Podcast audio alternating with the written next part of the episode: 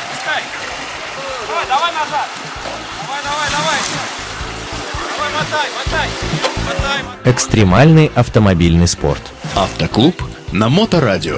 Давай, давай, давай, давай. Здравствуйте, полноприводные братья. Здравствуйте, любители экстремального внедорожного отдыха и спорта. В эфире вновь передача «Оффроуд для всех», и я ее автор и ведущий Роман Герасимов. Говорить про Ниву можно бесконечно. Я уверен, что мы так или иначе еще вернемся к темам, связанным с этим легендарным внедорожным автомобилем. Но сегодня мы завершим наш цикл и побеседуем о том, как чувствует себя Нива в современном автоспорте. Поехали! На протяжении трех передач мы с вами говорили про исторические вехи в создании Нивы. А сегодня я хочу заострить ваше внимание на суровой современности. И вот вопросы, на которые бы я хотел сегодня ответить. Востребована ли Нива во внедорожном автоспорте и какие у нее есть преимущества?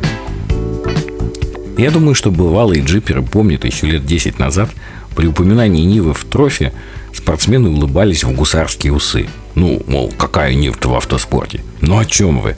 Она же развалится еще до старта. Трансмиссия не выдержит, двигатель слабый. Возьмите хотя бы УАЗ. Да, в общем, так оно и было. Штатные элементы трансмиссии, подвески, да еще при лихом неправильном эксплуатировании не всегда довозили Ниву до призовых мест на тумбочке. На ней, надо сказать, очень надо было уметь ездить, тонко чувствовать ее пределы, беречь ее. И там, где на УАЗике низко летели, не глядя какие под колесами кочки и бревна, на Ниве старались проходить медленно и печально. Но мы ведь с вами договорились сегодня говорить о современности, а она в корне отличается от того, что было ранее. В мире спортивного тюнинга на Ниву произошла настоящая революция. Масса производителей с разным успехом научились делать запчасти, которые значительно повысили живучесть Нивы на бездорожье. А когда выросла надежность, плюсы, которые раньше находились в тени, повыползали наружу, как зомби в постапокалипсис, и заставили даже матерых скептиков пересмотреть свое мнение о чуде Тольяттинского завода. Какие же это плюсы? Первый. Большой выбор автомобилей для приобретения в спорт. Вот попробуйте сейчас найти достойную Toyota или Defender на вторичном рынке. Это будет очень непросто. А вот Нив в избытке. Но любой вкус и кошелек. Начиная от еще советской сборки с таким мощным железом до моделей наших дней с инжектором и гидроусилителем руля в стоке. Второй. Небольшие габариты. Вам же не надо на гонках возить тещу, рассаду и овчарку по кличке Полкан на заднем сиденье. Зато компактность дает отличную маневренность в ограниченном пространстве.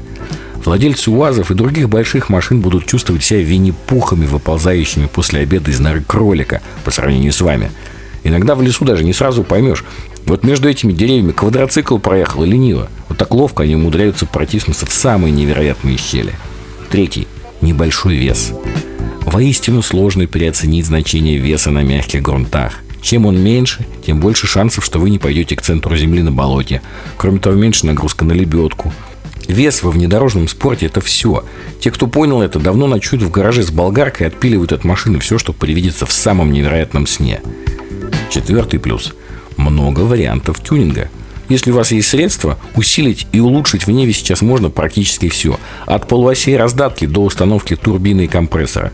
Существует много различных, проверенных на практике вариантов сборки. Не надо ничего изобретать и читать по ночам с красными глазами форумы нивоводов. Есть готовые, испытанные на практике решения под любые задачи. Еще одна интересная тема. Пару лет назад комитет по трофи-рейдам Российской Автомобильной Федерации внес довольно существенные изменения в технические требования к Нивам моделей двадцать один двадцать один и Chevrolet Niva, участвующим в чемпионате и Кубке России по трофи-рейдам.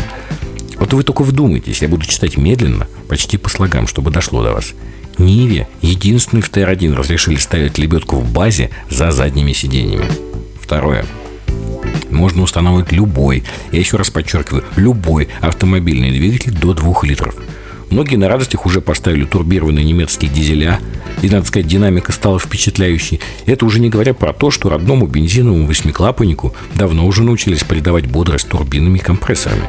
То есть Нива уже не медленный пучуха, это пушка-гонка. Так-то. Третье.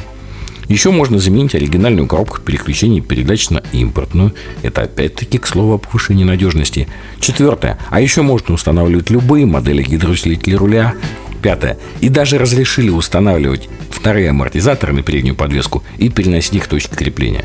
ну и на десерт. Минимальный вес Нивы должен быть тысяча двести килограммов. Так вот, это самая низкая граница наравне с Suzuki Samurai, Suzuki Vitara и Suzuki Jimny. Для сравнения, УАЗ должен быть тяжелее на четыреста килограмм, а Toyota и Defender аж на пятьсот пятьдесят. Вы можете себе представить, какое преимущество может дать на мягких грунтах пятьсот пятьдесят килограмм, при том, что у вас одинаковые колеса и одинаковые лебедки. Подведем итог. Нива для внедорожного спорта сейчас это хороший, проверенный вариант. Будет ездить, будет приносить радость и призы.